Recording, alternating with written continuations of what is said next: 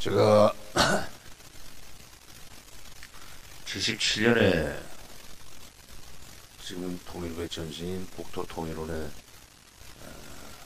연구원으로 들어갔습니다.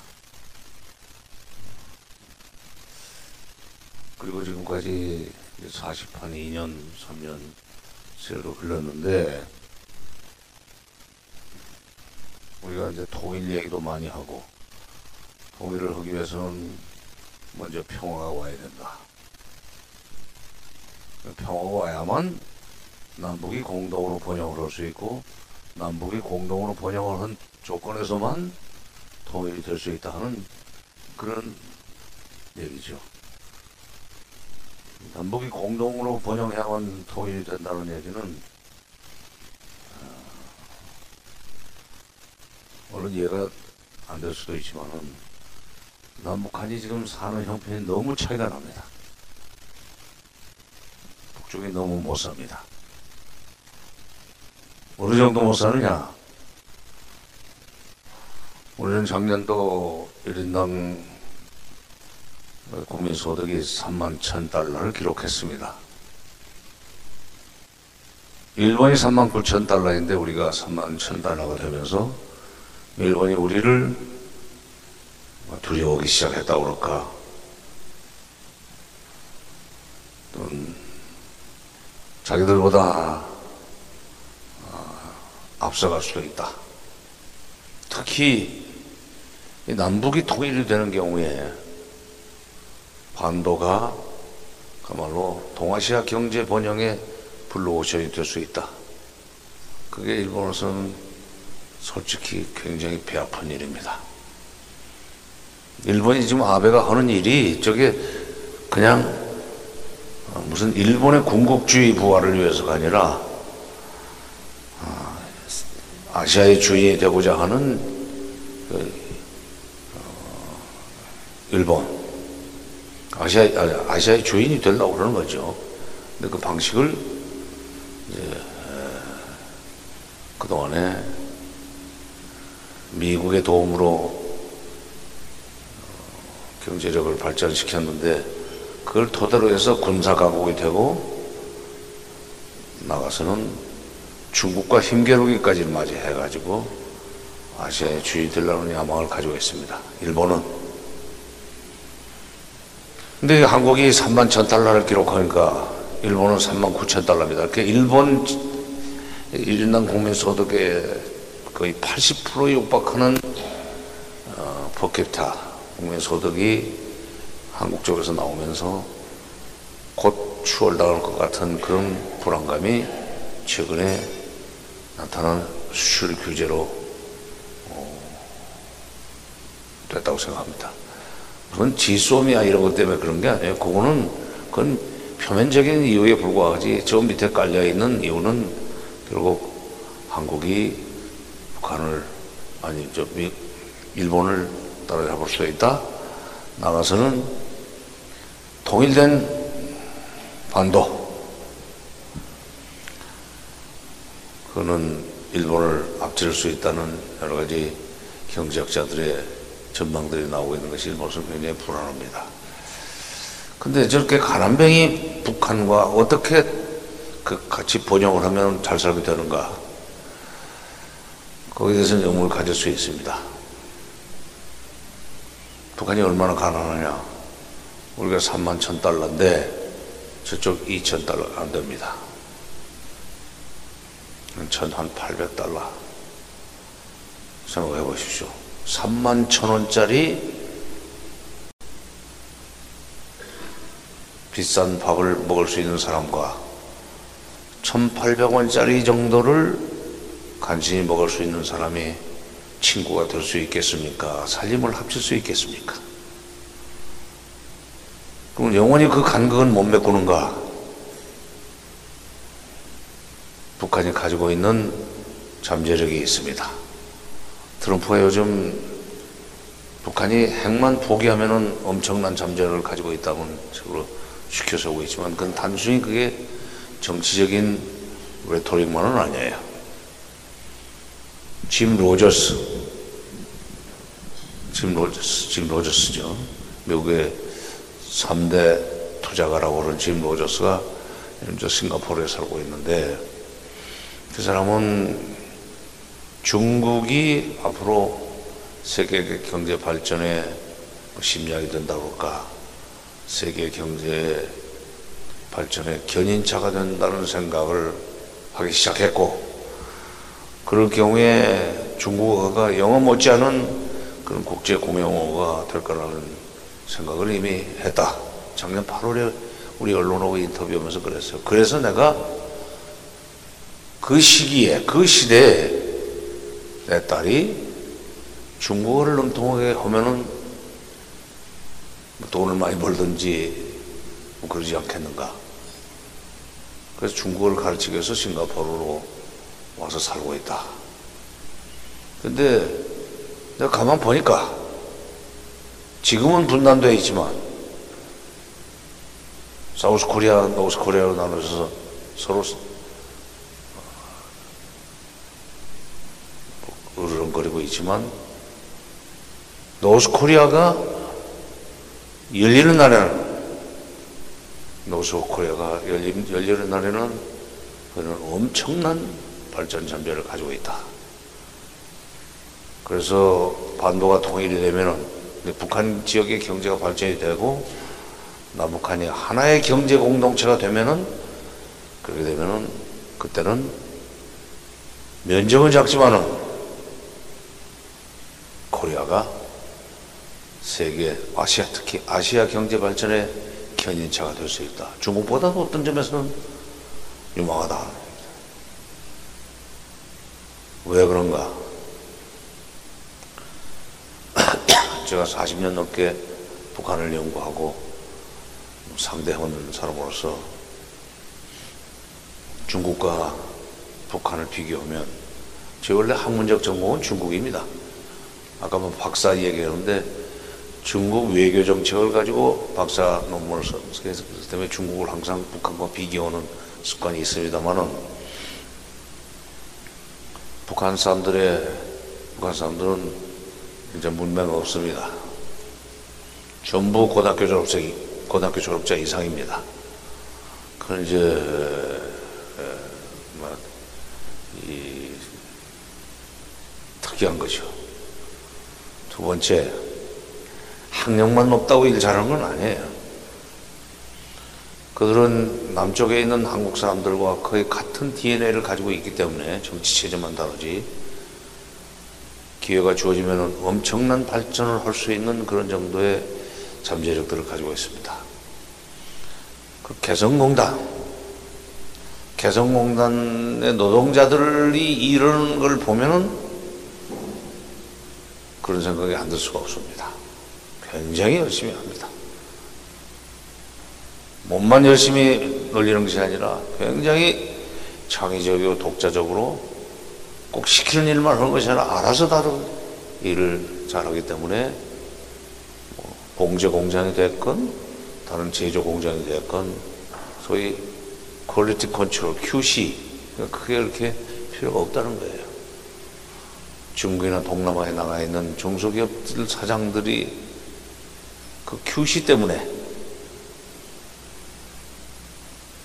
어려움 많다. 근데 개성공단에 진출했던 기업의 사장들은 그런 문제에 대해서 불평하지 않았었습니다.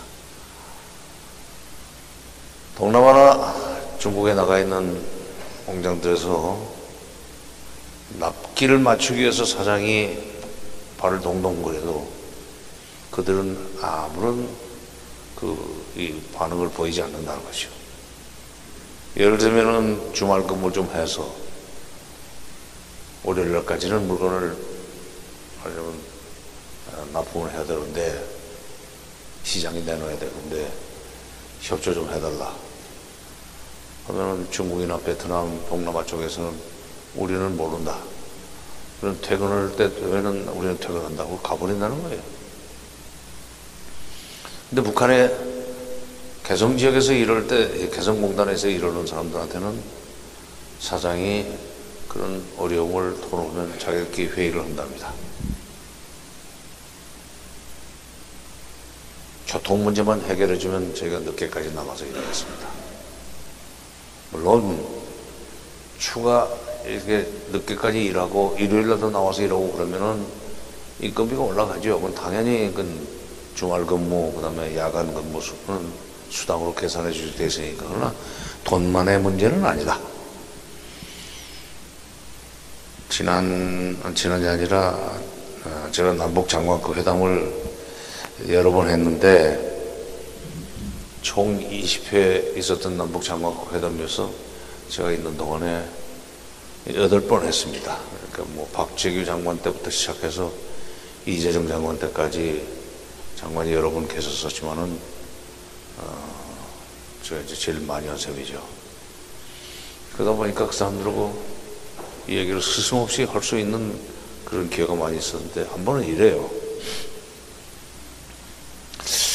듣자 하니 듣자는 게 딴 데서 들었다는 얘기지만은 제가 다 그냥 어, 듣자 하니 남쪽이 지난 30년 동안에 그 경제가 불처럼 일어났다는데 그 비결을 좀 배워주라요. 이복만은 가르친다는 말을 배워준다고 그럽니다. 불처럼 30년 만에 경제가 일어났다. 이건 사실이죠. 그러니까 한국 사람들이 불처럼 경제를 일으킨 그 힘은 어디 있느냐? 시작하면은 끝장을 보고 말라고 그러는 그런 DNA가 있습니다. 여러분들도 지금 해외 나와 계시지만은 다들 성공하시지 않았어요. 다른 그 여기 미국에 와서 살고 있는 다른 나라 사람들보다 훨씬 더 아마 빠른 시간 내에 성공하셨을 겁니다. 그래서 이제 제가 그렇게 답을 했죠. 그 별거 아니다. 당신네 요즘 경제 좀 잘해보겠다고 무슨 뭐 중국으로 연수단을 보내고 베트남으로도 보내고 심지어 그 먼 호주까지도 경제 연수단이 가는 걸로 알고 시찰단이 가는 걸로 알고 있는데 왜 길을 두고 산으로 돌아다니느냐? 응? 조금 전에 말했듯이 지난 30년 동안에 우리 경제를 불처럼 일으켰다. 중국? 베트남? 그다 당신네 문자로 남조선 방식을 도입해서 지금 경제를 살려보려고 그러는데 그게 그렇게 잘 될 것 같지는 않다 내가 볼 때는 중국 많이 일어났죠 그런데 엉뚱한 데 돌아다니지 말고 남쪽으로 와라 남쪽으로 와라 지난한 말 비슷하게 했는데 그리고 2002년 10월 25일 날 18명의 경제시찰단이 서울 왔어요. 보름 동안 곳곳을 시찰하고 갔습니다. 현대중공업에 가서 배 만드는 거 보고, 그 다음에 또 뭐 포항제철에 가서 철강 생산하는 거 보고, 빙빙 돌다가 이제 마지막에 서울로 와서는 수원 기흥 쪽에 있는 삼성전자 보고 떠나기 전날 재래시장을 보여달라고 그래요. 재래시장. 근데 재래시장을 보여달라는 게 특별한 의미가 있습니다.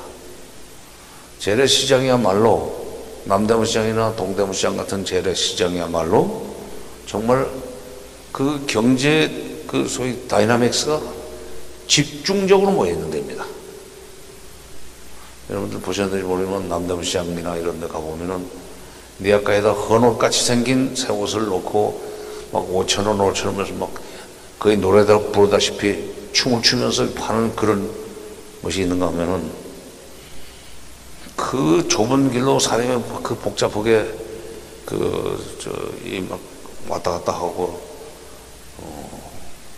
그러니까 가게도 있지만 이, 이, 그, 길 중간 중간에 뭐라 합니까? 그걸, 그걸 본 소위 난전이라고 그러는데 그 사이로 그 2층, 3층 그 찌개백반을 사, 그 머리에 이고 잡지도 않고 그 사이 떨어뜨리지도 않고 잡지도 않고 떨어뜨리지 않으면서 배달하는 아주머니들 실력 보십시오. 대단합니다. 여기 지금 여성분들 많이 계시는데 제가 볼 때는 한국 사람은 남자보다 여자가 더 똑똑한 것 같아요. 네. 조심해야 돼요, 남자들. 요즘 한국의 신문기자, 방송기자, 여기저기 많습니다. 보도도 훨씬 잘해요. 똑똑하게 해요, 그냥. 저도 뭐 아들도 있고 딸도 있지만은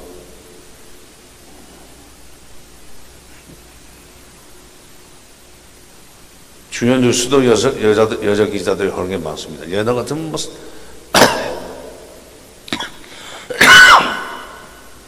험악한 사건 같은 거 현장에는 여자는 안 내보냈거든요. 근데 뭐 새벽에 불난데 무슨 붕괴 사고 난데 뭐 살인 사건 난데 안 가는 데가 없습니다. 근데 여자들이 똑똑한데 지금 이 평통도 40%밖에 좀 배정 안 했다는 게 이게 좀 잘못된 거예요. 50대 50으로 가야 됩니다, 결국은. 문 대통령이 그래서, 어, 국무위원도, 우리 장관도 50대 50까지 이, 만들어야 되는데, 일단 30%로 시작하겠다. 그래서 지금 국무위원들 여성 비율은 30%는 확실히 항상 챙깁니다. 근데 이제 평통자문회가 40%를 나갈 때 머지않아서 30%로 돼야 됩니다. 50%로 돼야 됩니다. 근데 바로 그 남대문시장에서 이제 그걸 보겠다고 남대문시장 아 남대문시장에 동대문시장을 보여달라고 그러는데 그 그냥 보내면은 그건 security 문제가 있어요.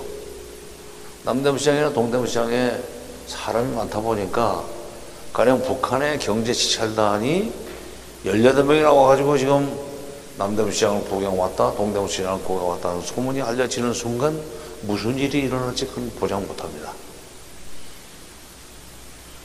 북한 사람만 오면은 무조건 피켓 들고 와서 6.25 사과하라고 하는 분도 계시고, 물러가라고 하는 사람도 있고, 김정일 뭐 무슨 뭐 인형 가지고 와서 화형식 하는 사람도 있고, 그런가 하면은 북한 사람들만 보면은 쫓아가서 막 붙들고 울고, 막 울면서 통일 다 됐다고 그러는 분들도 있고, 통일 이렇게 쉽지 않습니다. 그래서 고민 끝에 두타라는 데를 보여주세요. 그 동대문 시장이죠. 거기 동대문 쪽에 가면은 뭐 평화시장도 있고 그러지만은 밀리오레라고 하는 그, 그 빌딩에 그 거의 백화점 수준의 재래시장이 있고 옷가게들이 있죠 주로.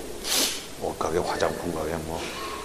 잡화 가게지만 두타가 있습니다 두산 타워 거기가 security가 비교적 좋다고 해서 그걸 보여줬는데 그걸 그걸 보는데 유난히 어떤 사람이 열심히 수첩을 들고 질문을 계속 해대면서 적고 막 그냥 그런 사람이 있었어요. 그 기자들이 그 멤버 중에 그리 유난히 그렇게 열심히 질문하고 적는 사람이 있으니까 기자들이 뭘 그렇게 이제 질문을 많이 하느냐고 그랬더니 그 어, 경제시찰단의 단원이 우리 기자들한테 했다는 말이 신문에 났었습니다. 기자 선생, 질문 좀 하지 마오. 내가 눈은 두 개밖에 없는데 볼 것이 너무 많소. 그게 요 직전까지 총리를 했던 박봉주입니다. 물러난 뒤에도 그 사람은 국무위원회 부위원장 자격으로, 김정은 바로 미치죠. 부위원장 자격으로 경제 문제는 실질적으로 지금도 총괄 지휘를 하고 있습니다. 그 사람이 들어서 가지고 남한을 다녀간 사람들이 그때 18명이나 있었지만은 열심히 남한을 따라 배우기 하는 식의 경제를 운영을 해서 상당한 정도로 북한 경제를 시장화 시켜 놨습니다. 중국이 실시해서 성공을 했던 여러 가지 방식, 이거를 물론 이제 중국이 처음에 개방개혁해서 시장 그 사회주의를 실시할 때 위험한 것도 많고 그랬고 그렇지만 하여튼 그걸 중국이 그 중국의 성공 사례를 압축적으로 벤치마킹 해서 북한 경제를 상당적으로 살려놨습니다. 미국 쪽에서 북한 경제 연구하는 사람들은 북한 경제는 계속 망해가고 있다고 그러는데 그렇지 않습니다. 북한 경제의 대외 의존도가 10% 미만이기 때문에 우리는 90%가 넘기 때, 넘습니다. 그러니까 박, 다른 나라와의 무역하는 걸로 사는 나라가 아니에요, 거기는. 50년대, 60년대부터 50년대 중소의 분, 중소 분쟁 시기에 중국과 소련의 간섭을 받기가 싫어가지고 소위 경제에서 자립을 선언하고 너희들 도움 없이도 우리가 살아남는다, 살아나간다, 보여줘, 온때를 보여주겠다 하는 식으로 소위 자급자족 경제를 꾸려온 그 저력이 지금 나타나고 있습니다. 미국에서는 뭐 중국과의 무역 인강이 자꾸 감소하고 있고 소련으로부터는 석유 송유는 이미 중단이 됐고 남쪽에서도 아무것도 안 가고 그러니까 곧 굶어 죽을 거고 그러면은 배고프면은 시키는 대로 미국 앞으로 와서 무릎 꿇고 살려달라고 할 거다. 천만에요. 북한은 자립 경제, 자급자족 경제로 해서 밖에서는 우습게 보지만 그들은 이 정도는 됐다. 조금만 더 잘하면 되겠다. 그런 생각들을 가지고 있습니다. 바로 김정은은 그런 식으로 살아나기 시작하는, 경제가 살아나기 시작하는 시점에 김정일로부터 권력을 승계받았습니다. 박봉주라는 사람이 총리가 된 것은 2003년부터 이게 김정일 때예요. 우리 김시원 통일관이 98년에 왔어요. 예? 98년에 왔죠? 예? 제가 차관할 때 아마 행정고시 합격해서 들어왔는데 이제는 아주 높아져가지고 통일관으로 여기 지금 유엔 아니 저 미국 대사관의 통일관으로 좀 부임을 해서 맨 앞에 앉아 저를 지금 감시하고 있습니다. 메모를 하고 있어요. 틀린 말 하면 난 가만 안 두겠다 하지. 근데 그 김정 김정은이 권력을 물려받은 게 벌써 지금 7년이 넘었습니다. 2003년에 그러니까 서울 다녀간 2002년 10월 달에 서울을 다녀간 박봉주가 그렇게 눈이 두 개밖에 없는데 물을 게 너무 아, 저그 궁금한 게 너무 많다고 질문 좀 하지 말라고 했던 사람이 돌아가서 총리가 됐습니다. 그리고는 아까 조금 전에 말씀드린 대로 중국이 78년 만에 개방개혁을 해서 경제를 이렇게 빠른 속도로 발전시킨 과정에서 성공 사례들이 몇 개 있죠. 그 2002년, 3년이 되면 중국이 개방한 지 한 20년이 좀 넘은 그런 상황이었는데 베트남의 성공 사례, 중국의 성공 사례를 그리고 가장 가까이 있는 성공 사례인 남한 이것을 북한 경제에다가 심기 시작한 겁니다. 그러면서부터 먹는 문제는 해결됐어요. 걱정하지 마십시오. 식량 부족 어쩌고저쩌고 하지만 물론 남쪽에서 쌀과 비료를 주던 시절이 있었고 그때는 참 행복했었을 겁니다. 지금 이제 그게 안 들어가니까 좀 아쉽기는 하겠지만 이게 사람이라는 게 그러잖아요. 세 끼 먹다가 이 식량이 떨어지면 세 끼를 두 끼로 줄이고도 또 살아남습니다. 한 끼만 먹고도 버티는 사람들도 있어요. 근데 경제적으로 어려우면은 체제가 붕괴하고 그렇게 되면은 얼마든지 우리가 시키는 대로 복종할 것이다 하는 그, 그만큼 자본주의적인 발상이 없어요. 미국의 대북 정책의 최대 치수는 그겁니다. 사회주의 국가입니다. 그리고 자급자족 경제입니다. 대외 의존도가 10% 미만입니다. 그런 나라를 상대로 해서 압박과 제재로 비핵화를 시킬 수 있다? 난센스입니다. 그래도 그것이 난센스라는 걸 몰라요. 지난 7월에도 제가 와싱턴에 와서 금년 7월이죠. 강연을 했지만은 그러기 전에 KEI 주제로 한미 경제 연구소 주제로 음, 북한의 미국의 북한 전문가들 한반도 전문가들하고 회의를 했습니다. 그때 제가 좀 싫은 소리를 많이 했어요. 명색이 당신네 이 미국의 한반도 전문가들이라는 사람들이 노동신문 읽을 줄 아는가? 못 읽지 않는가? 김일성 전집 읽어본 적이 있는 사람이 있는가? 김정일 전집을 읽어본 적이 있느냐? 그게 북쪽의 원전, 원전을, 원전, 원전을 읽어보지 않고 뭘 가지고 북한에 대해서 판단하느냐? 그들의 약점이 뭐고 그들의 강점이 뭔지에 대해서 뭘 가지고 판단하느냐? 결국 희망적 관측밖에 없다. 이렇게 이럴 것이다. 북한은 그렇게 해서 그냥 한국에 있는 몇 사람이 영어로서는 글을 가지고 읽어서 그거를 요약해서 뭐 북한의 실정에 대해 판단하고 이런 북한을 우리가 이렇게 관리를 하면은 우리 미국이 시키는 대로 따라올 것이다라는 식으로 하지 않느냐. 그런 이제 싫은 소리를 했었는데, 아, 미국의 대북 정책의 잘못이 그겁니다만은, 그 지금 북핵 문제를 놓고 미국과 북한이 줄다리기를 하고 있습니다. 정말 밀고 당기고 정말 끝없는 지루한 공방이 계속되고 있는데 지금처럼 미국이 해가지고는 미국의 실무 관료들까지 트럼프는 좀 다릅니다. 그 얘기를 지금 조금 이따 하겠습니다.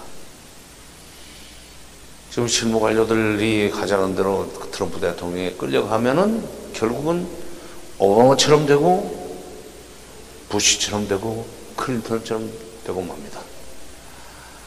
작년 3월 5일 날 우리 그 대통령의 특사들이 평양을 가서 김정은을 직접 만나지 않았어요. 정의용 국가안보실장이 단장이 되고 서훈 국정원장이 또 어, 뭐 부대표 배석하고 통일부 차관도 가고 다섯 명이나 갔었습니다만은 그때 그 우리 특사들이 김여정이 그러니까 2월 9일 날 와가지고 김정 김정은 위원장의 친서를 전달하는 데 대한 어, 담례 차원으로 우리 특사를 보냈지만 그때 김정은이 했던 말을 우리 특사들이 미국 시간 3월 8일 날 백악관에 들어가서 3월 5일 날 다녀와서 바로 대통령 보고만 하고 문 대통령한테 보고 미국으로 건너가 가지고 백악관에서 소위 보고를 했죠. 그 얘기를 듣더니 내용은 이제 생략하겠습니다. 그 얘기까지 들어가면 너무 길어지니까. 45분 만에 트럼프가 오케이 내가 김정은과 만나겠다 결정을 했대요. 그때 거기에 배석했던 당시의 국가안보보좌관 맥마스터 그 다음에 국무장관 틸러슨 국방장관 메티스 등 백악관 또 무슨 비서실장 하나같이 그렇게 중요한 문제를 어떻게 그렇게 적석에서 결정하십니까? 좀 관련 기관에서 NSC가 있으니까 국방부도 있고 국무부도 있고 뭐 NSC 그 자체도 있고 또 백악관 비서실도 있고 뭐 이런 좀 협의를 해서 저희들이 건의할 테니까 기다려 주십시오 라고 하니까 트럼프가 했다는 말이 정말 이게 정말 압권입니다. 지금까지 내 앞에 대통령 3명이 8년씩 대통령을 하면서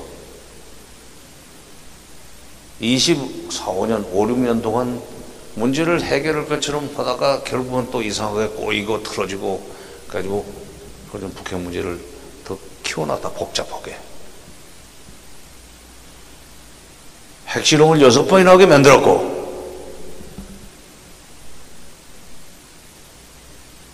미사일 발사도 이 계속했는데 결국은 태평양을 건너서 칼리포니아는 물론이고 워싱턴, 뉴욕까지도 때릴 수 있는 13,000km짜리 사거리가 나온 ICBM, 인터컨티넨탈 발리스틱 미실, ICBM까지 만들게 만들지 않았냐. 그 원인은 간단히 딱 한 가지다.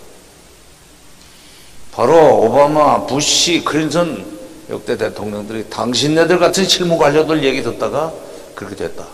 나는 내 방식으로 푼다. 그래서 그 사람은 처음부터 톱다운 식의 정상회담을 두 번 했습니다. 한 번은 지난번 하노이는 뭐 성과는 못 냈고 작년 6월 12일 날 싱가포르에서 정상회담을 해가지고 북한이 바라는 대로 북한이 바라는 대로라기보다는 문제를 풀기 위해서는 그렇게 할 수밖에 없다는 공감대가 있었기 때문에 좋은 합의를 했습니다. 근데 이제 그 어떻게 합의를 했느냐?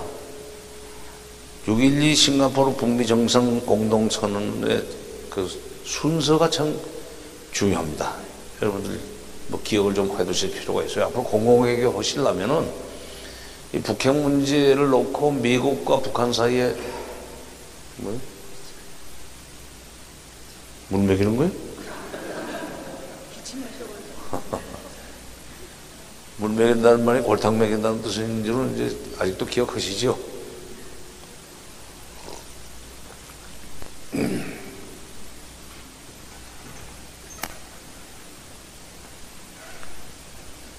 일항이 이겁니다. 새로운 북미관계 수립 해주겠다. 새로운 북미관계라는 건 그동안의 북미관계는 매우 적대적이고 불편한 관계였다는 것을 암시합니다.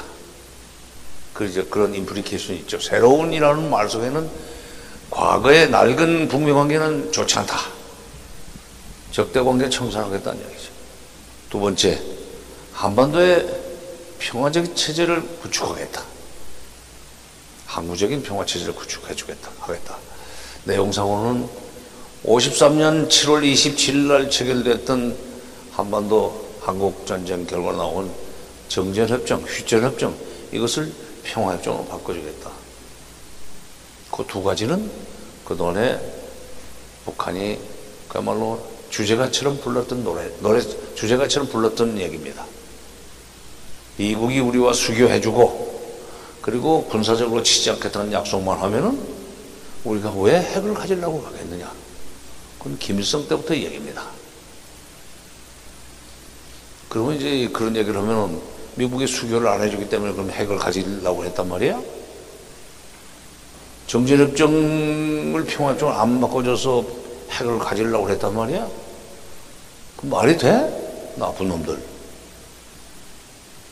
근데 북한 입장에서 볼 때는 80년대 말 90년대 초가 되면서 동굴아파 국가들이 막 무너지는데 반면에 한국 경제는 승승장구를 하는 거고 북한 경제는 주저앉기 시작하고 바깥 사정은 동그라파의 소위 그 공산국가들이 소련이 손을 놔버리면서 전부 다 체제 전환이 일어납니다. 소위 어, 뭐, system change, regime change 정도가 아니라 system change가 일어났어요.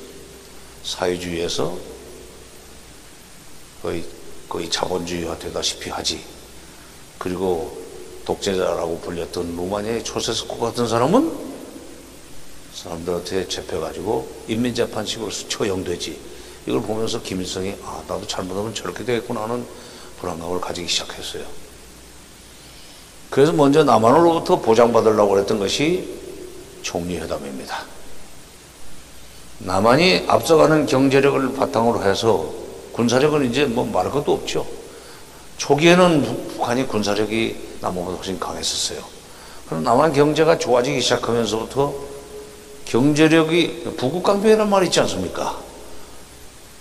부자가 되면 우선 군대를 튼튼하게 만들려고 하는 것이 그건 뭐 기본인데 더구나 이 남북 간의 군사 대결 군사적 긴장이 계속되고 있었기 때문에 돈을 항상 갖다 쏟아 부었습니다 그쪽에 박정희 대통령 때는 자주국방이라는 부를 내걸고 국가 예산의 20% 이상을 국방비로 투자를 했었어요. 북한 핑계 대죠. 또한 그런 식으로 해서 군사력도 빵빵하지, 경제력은 엄청나지, 인구는 두 배지. 아니, 이게 남쪽한테 먹히면 큰일 난다라는 생각으로 그, 그런 짓 하지 않겠다는, 흡수 통일하지 않겠다는 보장을 해달라는 요구가 정제급 회담이었어요. 거기서 나온 것이 남북 기본 합의서입니다. 그 당시에 노태우 정부에서는 그게 훨씬 확실한 소위 평화 보장 체계다라고 해서 기본 합의서를 만들어 줬습니다. 그러면서 노태우 정부는 어떤 일을 또 했느냐. 88년 7월 7일 날 정권 초지만 전두환으로부터 노태우 넘어온 뒤에 우리는 앞으로 소련 중국과 수교를 하고 싶다. 한국 경제가 이만큼 커졌기 때문에 시장이 필요하다. 또 원자재 공급지가 필요하다. 그런 점에서는 소련 중국과 수교를 하고 싶다. 그러니 미국, 일본도 북한과 수교를 해달라. 소위 한반도를 둘러싼 이른바 4대국이 교차 승인을 하는 식으로 해서 교차 승인을 하는 식으로 해서 미국, 일본이 북한을 승인하고 소련, 중국이 남한을 승인하고 수교해주면은 그러면 그들의 보장 속에서 체제 보장 속에서 남북은 교류 협력을 해가지고 좀 잘 살고 싶다 하는 그런 얘기를 했어요. 그게 칠칠 선언입니다. 그리고 그 한소 수교, 한중 수교가 90년, 92년에 성사가 됩니다. 한소 수교는 90년 9월 달에 끝나죠. 돈 주고 했습니다. 30억 달러 차관을 주기로 한 거예요. 엄청나게 퍼주고 온 겁니다. 요즘 말로 하면은. 그 당시에 30억 달러는 지금 돈으로 환산하면 아마 90년이니까 20, 29년, 30년 전이기 때문에 300억 달러 넘을 겁니다. 만약 그 돈을 북한한테 줬더라면 노태우 정부는 아마 쫓겨났을지 몰라요. 북한에 대해 그러니까 북한의 동맹국인 소련과 수교하는데 30억 달러 주고 이제 했고 중국하고는 돈으로 안 했어요. 근데 중국인은 92년까지 기다렸습니다만은 왜냐면 다 수교하기로 방침을 정해놨는데 북한이 워낙에 거세게 저항을 하니까 중국은 좀 기다려줬어요. 그 분이 삭을 때까지. 중국은 그렇게 합니다. 소련은 로스케들 막 밀어붙이는 스타일이고 탱크로 중국은 살살 달려가지고 분이 삭을 때까지 기다려서 하느라고 92년에 수교를 하게 됐지만 북한의 입장에서 생각할 때는 가만 보니까 소련 중국이 지금 계속 남쪽하고 무슨 수교를 한다고 협상을 하고 왔다 갔다 하는데 잘못 큰일 났다 이거야. 노태우 대통령이 질치선언에서 요구한 북미 수교, 일북 수교는 가망도 없는데 한소 수교, 한중 수교는 척척 속도를 내면서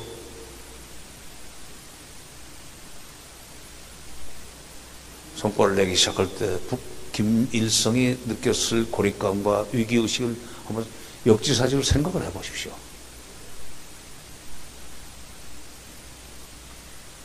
그러니까 먼저 남한으로부터 보장받으려고 하는 겁니다. 노태우 대통령은 일단 주변 국가들이 서로 승인해달라고 하는 주제, 저, 그, 해놓은 마당에 남북이 서로 체제를 인정하고 공존하자는 약속을 못 흘리고 왔기 때문에 기본 합의서를 했는, 해줬는데 그걸 받아들고 나서 도 불안했어요. 미국과 일본이 수교를 해주지 않는 것이 굉장히 불안했었습니다. 핵 문제의 원인을 지금 설명드리는 거예요. 바로 그겁니다. 응? 벌써? 5분밖에 안 남았다고? 아, 그, 아, 있죠. 자, 그, 어, 남한으로부터 흡수 통일하지 않겠다는 약속을 받아낸 것이 91년 12월 13일. 그리고 92년 1월 21일 날에는 뉴욕에 북한의 노동당 국제비서 김용순이 나타납니다. 사전에 연락을 해서 미 국무부 부장관 아노드 켄터를 미국으로 불러냈어요. 워싱턴은 수교를 안 했기 때문에 못 들어옵니다. 특히 미국이, 특별히 미국 정부로부터 초청장이 없으면 못 들어오는데 거기서 국무부 부장관을 불러내서 김용순이 했다는 말이 이게 참 충격적인 얘기였었습니다. 북한이 입만 열면 미군 철수를 주장해온 것은 여러분들 기억하실 거예요. 앞으로 미군 철수를 요구하지 않겠다. 남한에 남쪽에 주둔하고 있는 미군 철수를 요구하지 않는 조건으로 수교를 해 주십시오. 통일된 뒤에도 미군은 조선 반도에 남아 있을 수 있다고 생각한다. 물론 유산과 역할은 바뀌겠지만 기억하십시오. 앞으로 북미 수교해도 그 약속은 지켜질 겁니다. 아마도 지난 4월 8일 날 트럼프가 김정은과 만나서 정상회담을 하겠다고는 그 결심을 하게 된 그 배경에는 핵은 핵 포기는 이러이런 조건만 맞으면 핵을 가지지 않겠다는 것은 선대 이훈이다. 김일성도 했던 얘기고 김정일도 했던 얘기니까 그 얘기 했을 거고 또 미군이 수교만 해주면 미군 철수를 요구하지 않겠다는 얘기도 선대 이훈입니다. 김일성이 92년 1월 20일 날 미국한테 통보했는데 미국이 그때 노했어요. 아버지 부시 때입니다. 거절당하고 나서 아 미국이 결국은 저렇게 우리가 그야말로 미군 철수를 요구하지 않는 조건으로 수교를 해달라는데도 불구하고 거절한 거 보니까 결국은 군사적으로 치겠다는 거구나. 그러면 우리도 자유수단이 있어야 된다. 뭐냐.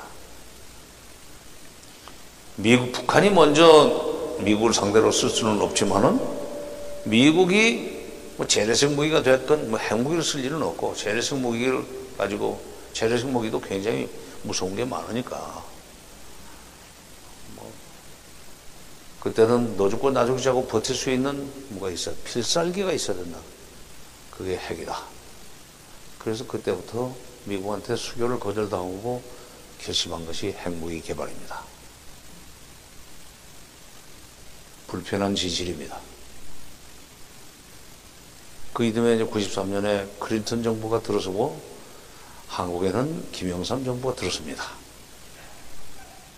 그러자 북한이 앞으로 미국이 그런 식으로 나간다면은 우리는 핵을 가지고 자유수단으로 삼을 수밖에 없다. 핵개발 하겠다고 선언을 하고 치고 나갔어요. 그러자 클린턴 정부는 부시 정부와는 다르기 때문에 바로 북한을 불러냈습니다. 베를린으로. 3월 13일 날, 3월 12일 날 NPT 탈퇴 선언을 했는데 핵 비확산 조약에서 탈퇴하면은 핵무기를 만들 수 있게 돼 있어요. 그 우리도 하면 될 거 아니야. 그런데 우리는 그랬다가는 미국한테 맞아 죽습니다. 그렇기 때문에 못해요.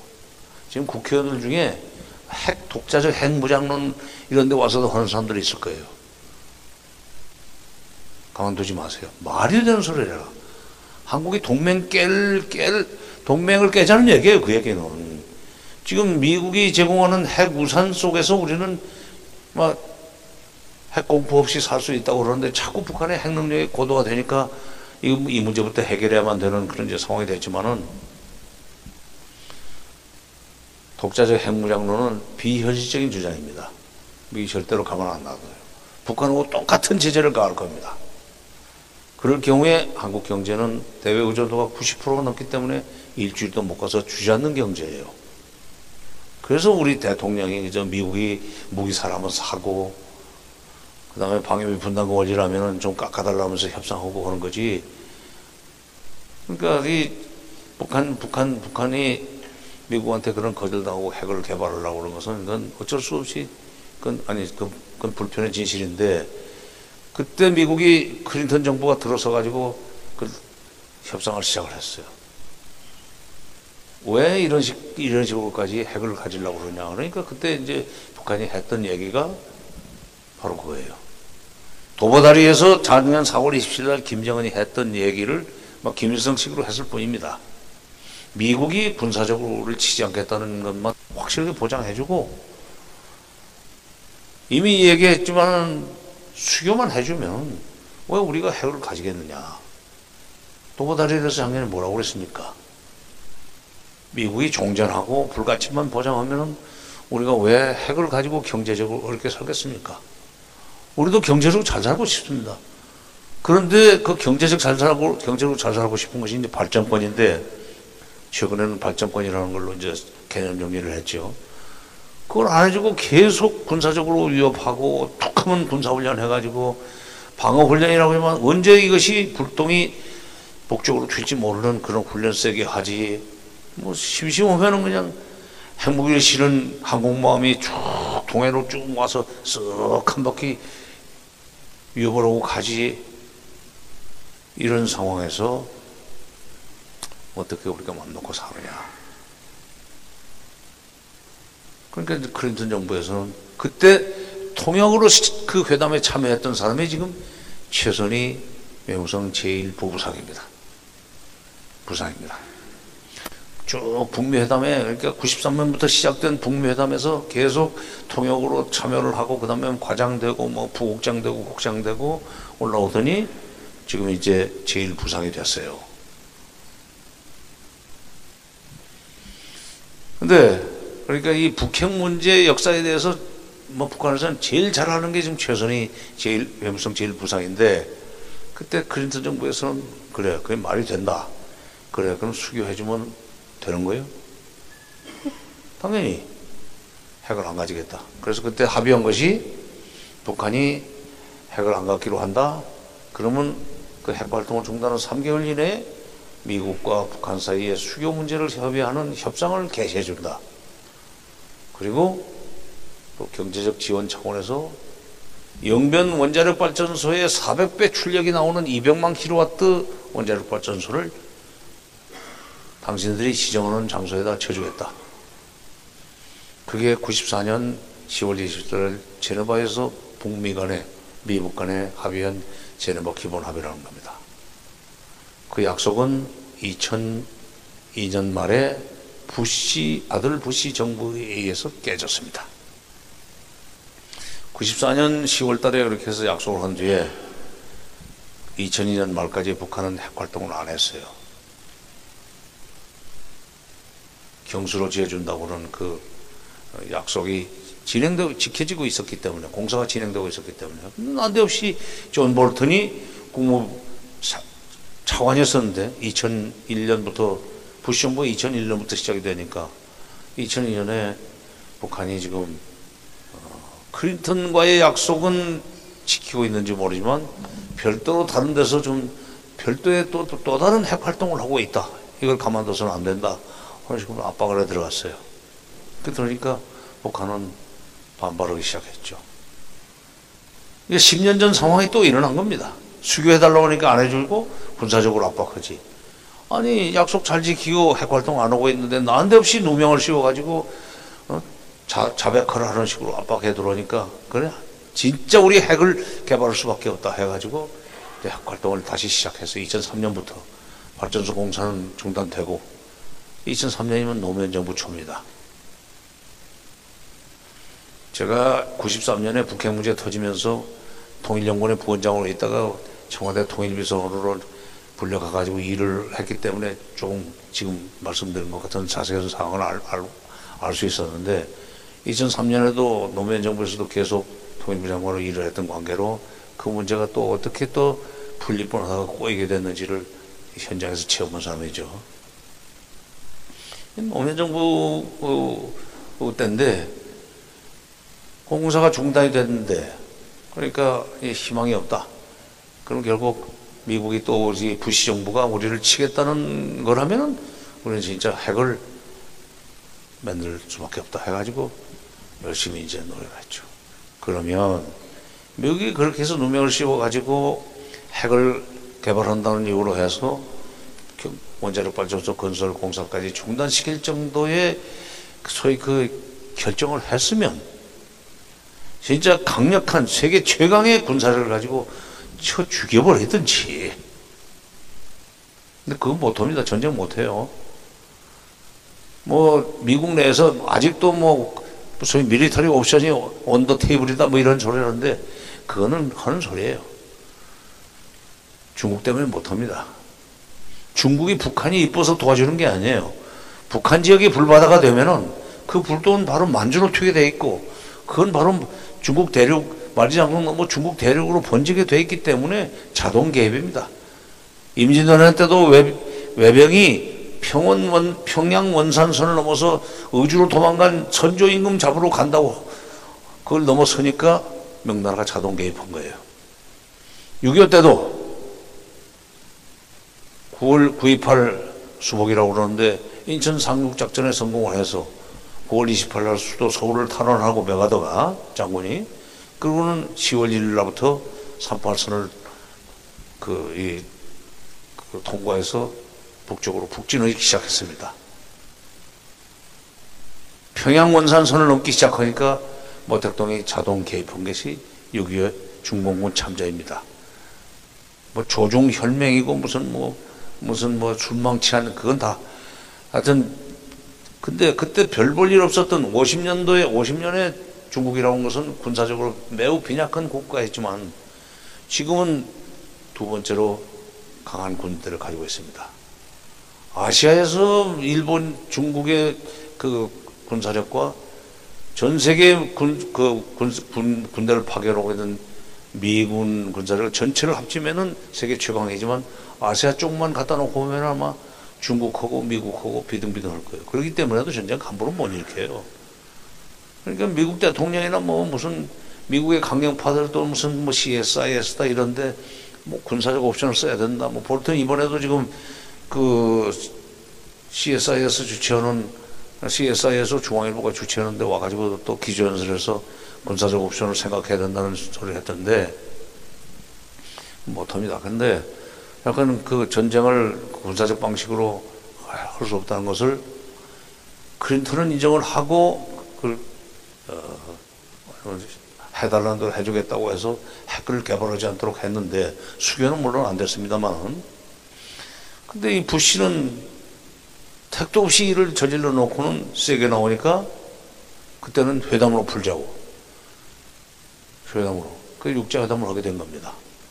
육자회담에서 이제 그 처음에는 옛날 초기에는 미국이 북한하고 단독으로 회담을 해서 합의했던 것을 어, 뭐 북한이 그런 대로 지켰기 때문에 핵 활동이 없었는데 육자회담으로 육자회담을 열어가지고 남북한 미국, 중국, 일본, 러시아까지 끌어들여서 육자회담을 해서 2005년 9월 19일 날 9.19 공동성명을 만들었습니다.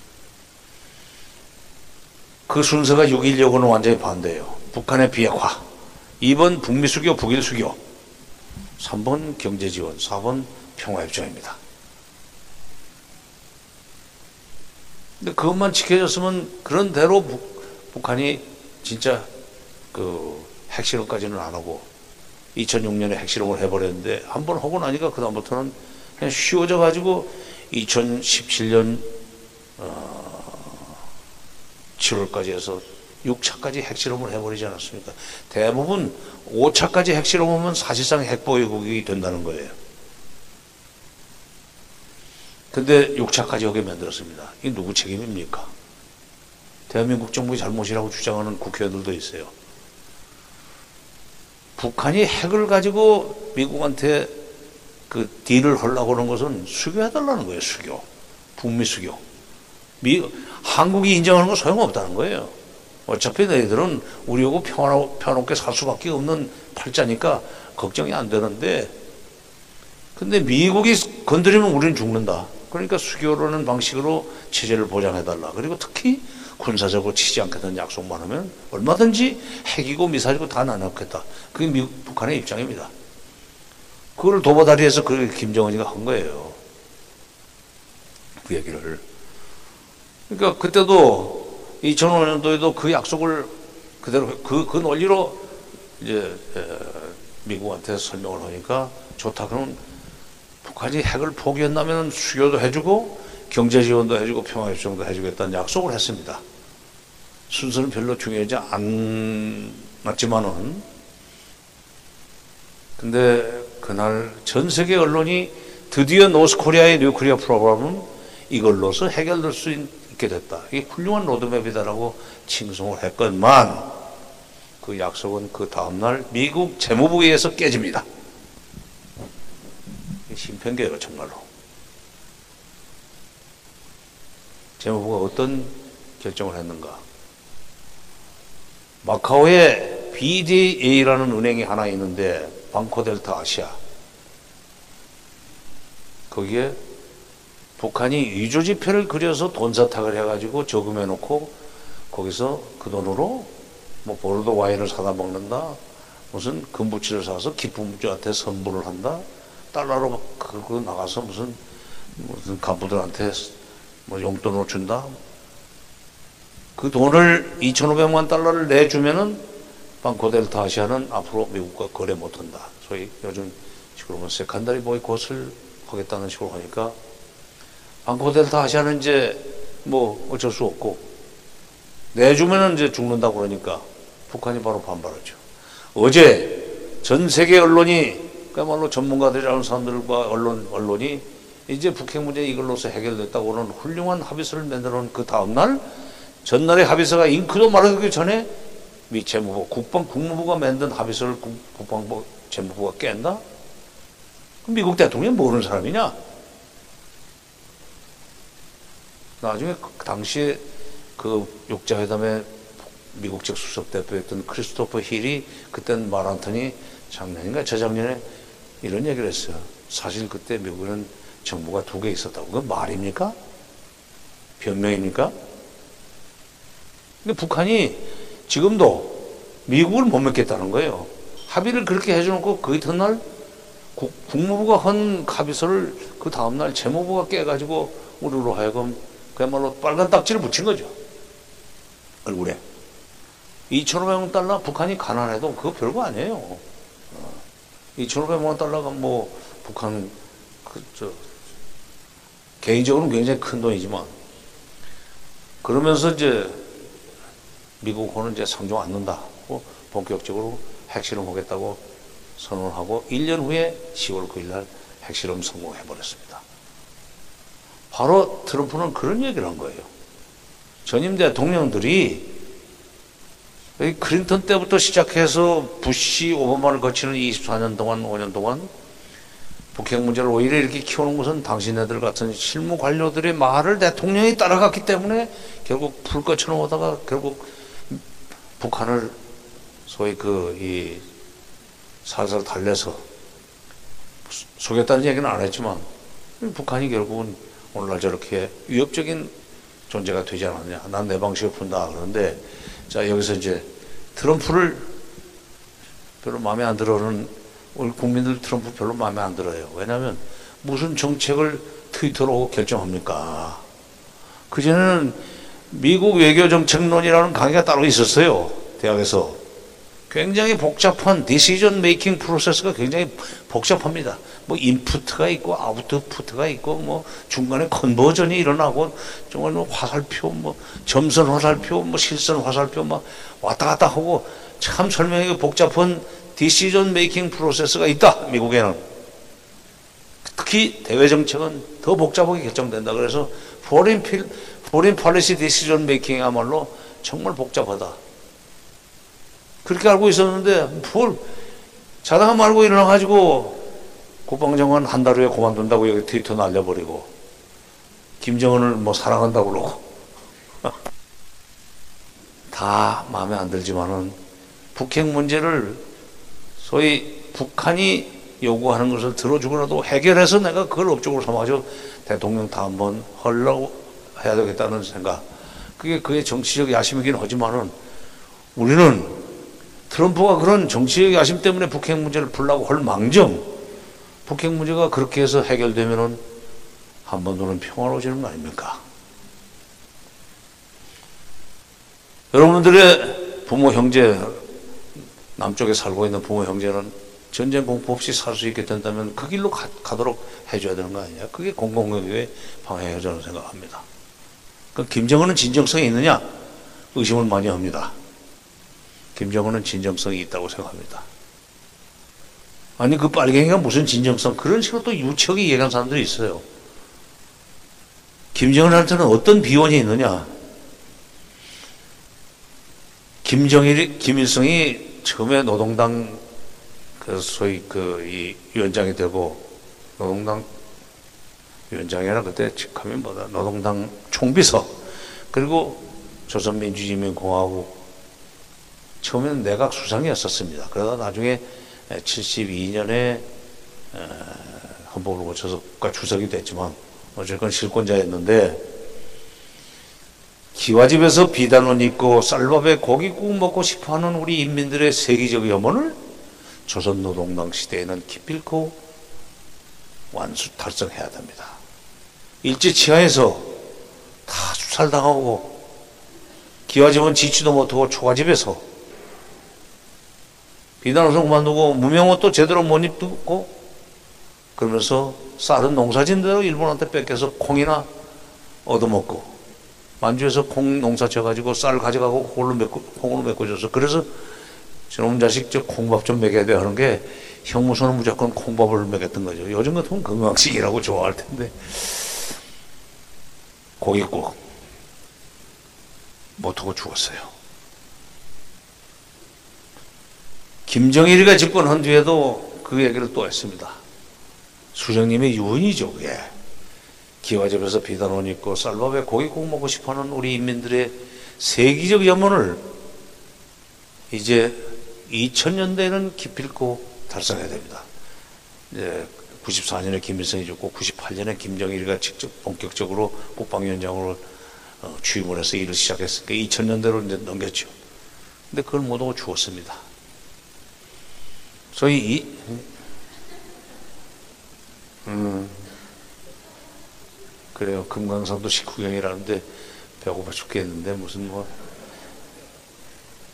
핵을 먹고 사는 것도 아니고. 자, 끝낼게요. 바로 그겁니다.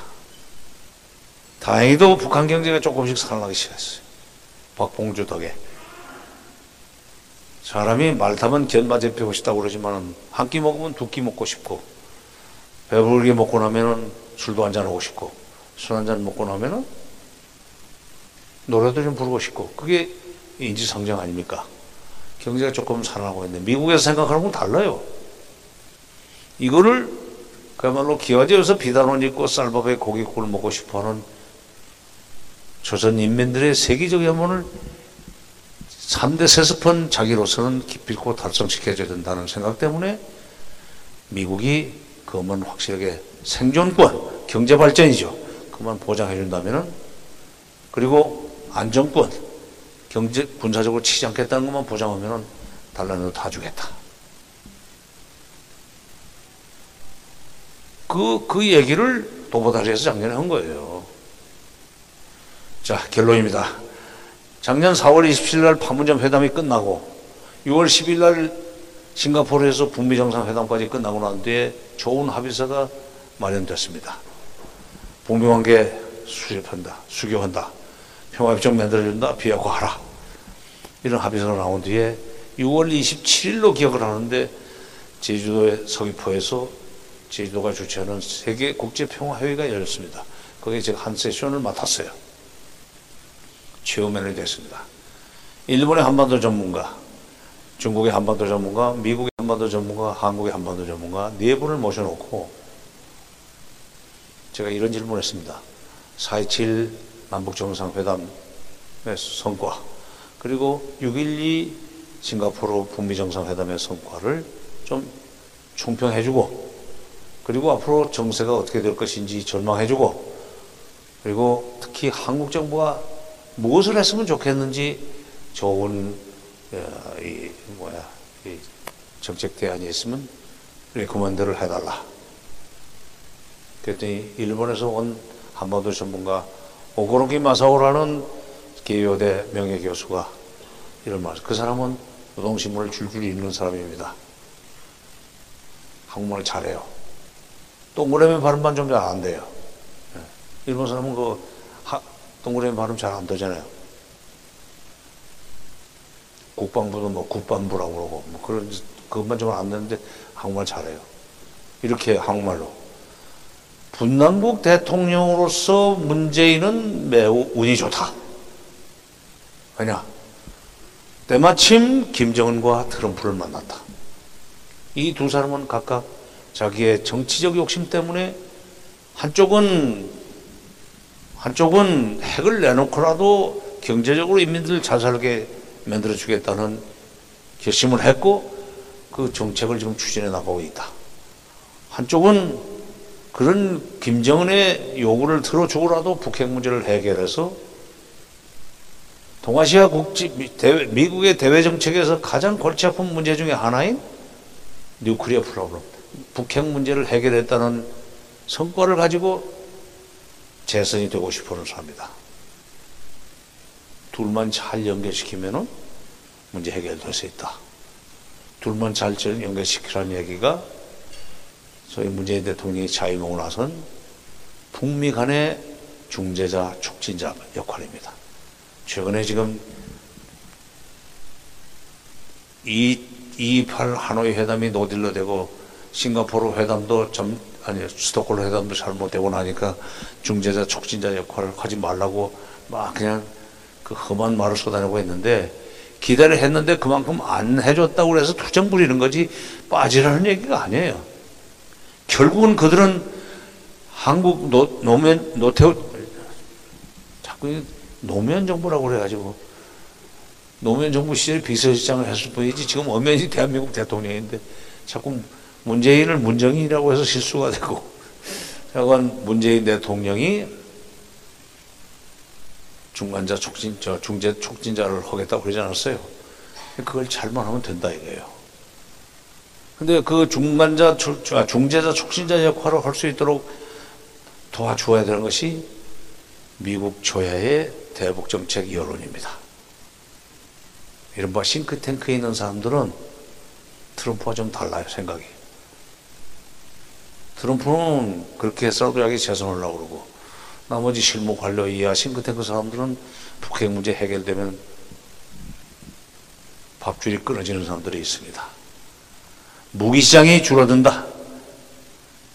군산복 합체가 제일 싫어하는 거고, 군산복 합체와 먹이, 군산복 합체 먹이 사슬 속에 들어있는 여러분 한반도 전문가들이라고 하는 사람들은 계속 이 문제가 미해결 상태에서 계속 무슨 아이디어를 본다고 그래서 용역이 들어와야 돼요.